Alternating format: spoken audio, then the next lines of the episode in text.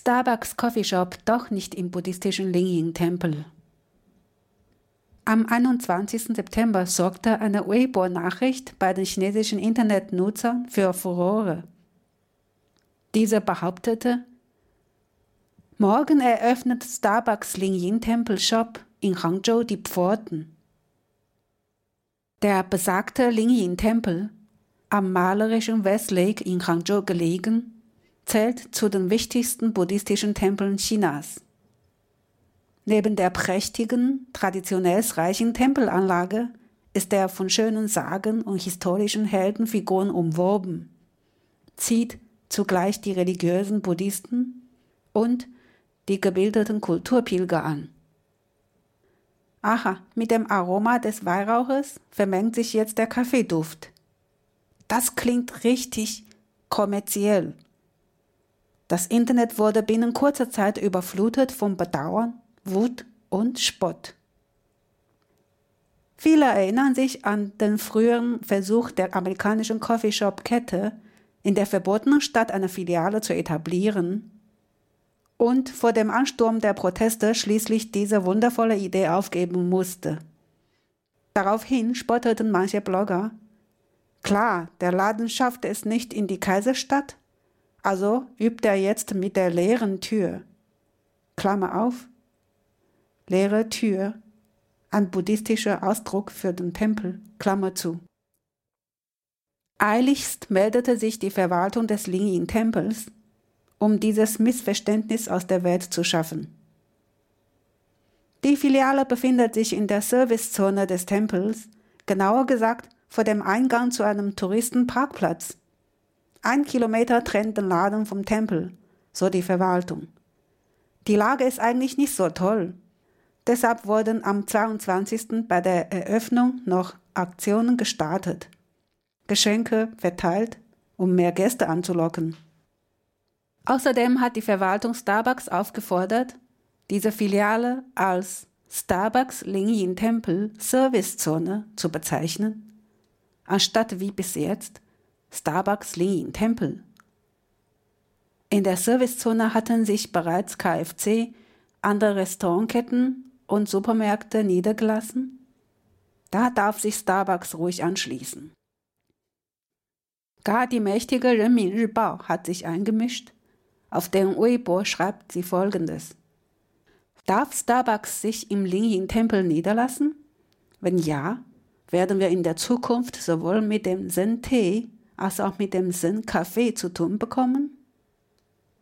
Wenn Starbucks es nicht darf, gestatten wir es vielleicht Shangdao-Kaffee? Klammer auf, eine chinesische-taiwanesische Kaffeekette, Klammer zu. Die Frage ist: Regen wir uns über die Kommerzialisierung des Buddhismus auf? Oder sind wir über den rücksichtslosen Kulturimperialismus der Amerikaner empört?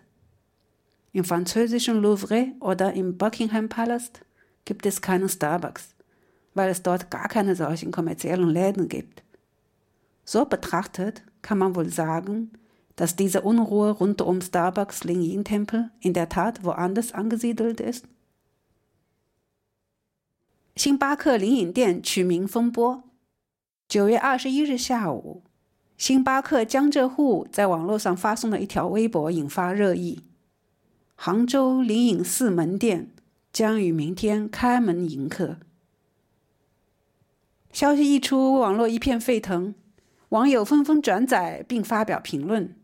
一位网友说：“进去这家星巴克店后，服务生会微笑地问：‘施主，您是大杯还是超大杯，或者是大慈大杯？’”当然也会有顾客问：“我能续杯吗？”还有网友说，星巴克是入不了皇城，只有顿空门，让人联想到几年前星巴克在北京故宫开分店备受争议，最后退出故宫。大家纷纷谴责，灵隐寺的香火混着咖啡，那一定是浓浓的商业气氛。中国人谁不知道大名鼎鼎的灵隐寺？坐落于美丽的西子湖畔，不仅独得山水之秀，更有天地钟情、英雄之种、癫僧之狂，它的意义已经远超过佛教。杭州西湖风景名胜区管委会灵隐管理处已经紧急告知星巴克方面，请立刻停止灵隐寺店的宣传说法。这家星巴克的确位于灵隐景区服务区内，不过距离灵隐寺围墙的距离超过1公里。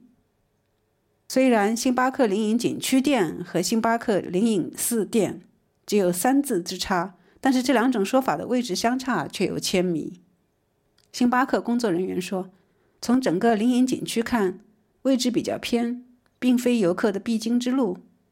因此22号刚开业时，他们还进行了小杯品尝和派送活动，希望能扩大知名度。人民日报微博的评论：灵隐寺能否飘出咖啡香，则比较中肯。星巴克能否开在灵隐寺？那么禅茶一味是否也能进化为禅咖一味？如果不行，Shangdao-Kaffee来了行不行？我们究竟反对的是外来文化入侵，还是景区过度商业化？